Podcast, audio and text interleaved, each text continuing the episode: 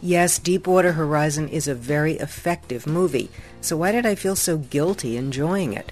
Director Peter Berg does bring a dose of integrity to this film version of the 2010 oil rig explosion off the coast of Louisiana, the worst environmental disaster in American history that cost 11 men their lives.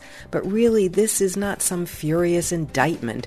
It's a well-staged, visceral reenactment you appreciate the appreciation that's obvious in performances from fine Mark Wahlberg, Kurt Russell, and a rather rollicking John Malkovich, but really Deepwater Horizon is about the effects, effects that are very well done. But so overpowering, Deepwater Horizon felt to me like disaster porn. And you know what? I just didn't feel very good about that. From themovieminute.com, I'm Joanna Langfield.